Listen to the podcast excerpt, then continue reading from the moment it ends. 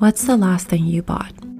I recently had to replace my makeup remover, and on my way to the store, I couldn't help but notice the overwhelming amount of products, clothes, ads, and marketing gimmicks that were constantly in my face. While looking at the fancy window displays, I couldn't help but think about the messages these companies were sending us, telling us to curate our homes with the newest design trend, to revamp our style with new outfits, to buy skincare that's supposed to fix all of our problems.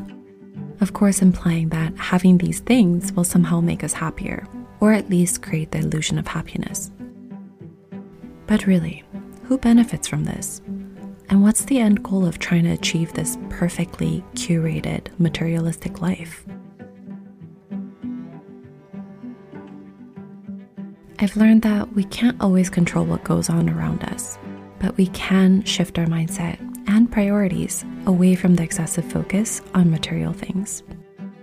Today, I wanted to talk about some things that have really helped me to avoid the materialism trap and to live my life in simplicity and in peace.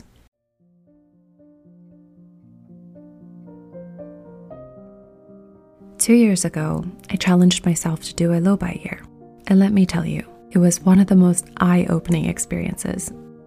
The reason I wanted to do this in the first place was because I needed to pay off a big debt, and to prove to myself that I could do it. So I set some ground rules to become more mindful of my spending and work towards my financial goals. Was I able to pay off all that debt? Not exactly. But I was surprised at how I was able to look past all the distractions and guide my finances in the right way. It was one of the best ways to reset my shopping habit that had been spiraling out of control, and I was able to redefine my relationship with money. I'm no longer calling it a challenge, but now it's become more of a lifestyle. I don't buy or browse until something needs to be replaced. I always use a wish list, so I don't make impulse purchases, and I try to shop the secondhand market first. For me, setting these guidelines work way better than budgeting because I don't feel restricted, but encouraged to spend more mindfully. Because let's be honest, even the most extreme minimalist needs to buy things to function and thrive. So instead of talking about how to not shop, I think it's way more important to shed light on how we can shop more intentionally. If you feel overwhelmed with your expenses or always have too many things in your cart or your wish list, I highly recommend doing this low buy challenge or budgeting, cash only challenge, setting credit card limits, no buy challenge, whatever works for you in this season of your life. Sometimes we need these resets to evaluate our habits and start over.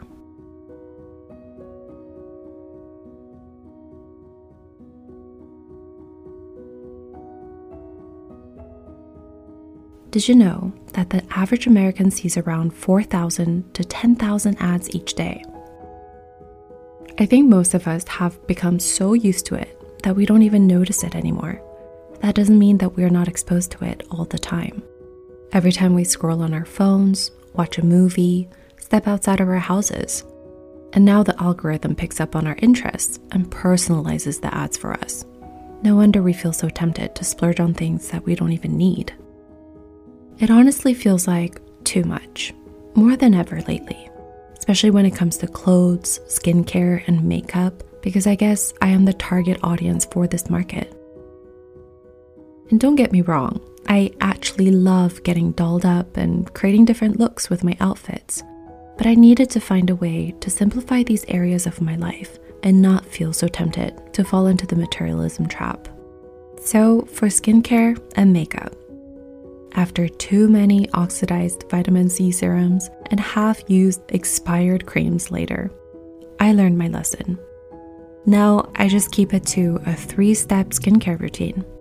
And for everyday makeup, I keep it in this clear container so that I can actually see what I have and don't buy duplicates until I'm done with a product.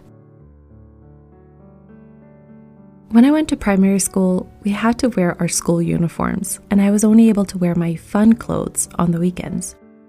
I hated it at the time, but now I've modeled my wardrobe after this concept. On my regular days, I have my go-to outfits, my uniform, and this is what you will see me in 80% of the time. And this is what makes up 80% of my closet. It doesn't have to be boring, and it doesn't have to be all basics. The point is to have a handful of outfit ideas that you absolutely love.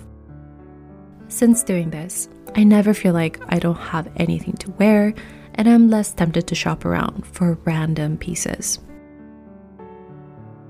What are you most tempted to buy? I highly recommend spending a day or two to try to figure out a simple system that works for you.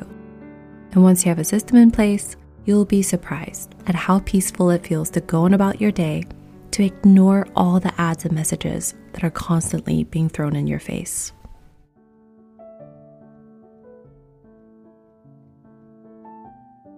When I first started on this minimalism journey, I started asking myself, where does this constant craving come from? What am I trying to fill? What am I trying to prove? And as embarrassing as it is to admit this, I was shopping to define my self-worth and prove to others that I was somehow valuable by decorating my life with these things. I often talk about how important it was for me to know my enough, knowing when I have enough things and when I have enough money. Because without recognizing this guideline, it's way too easy to get caught up in the rat race, to overwork ourselves, to indulge in frivolous things, and crave what we don't need. And now I'm realizing how important it is to know that without adding anything more to my life, that I am enough. I don't need that thing to be whole, valued, or loved. This is such a powerful statement that always puts me in a state of gratitude and peace. As the saying goes, gratitude turns what we have into enough. I'll actually say this to myself out loud whenever I feel tempted by some clever ad, and ironically, this mindset brings me more abundance and fulfillment than anything ever can. So maybe I can remind you that you don't need that outfit to be seen. You don't need that expensive facial, designer bag, the cool car, the house, the vacation to be valued. In a culture that constantly tells us we're not enough, it feels so powerful to not let that narrative become our internal narrative. It feels so good to say, I have enough and I am enough. Not just me, but all of us, because our inherent worth cannot be bought or priced. I hope you guys enjoyed today's video, and I'll talk to you in the next video. Take care, guys.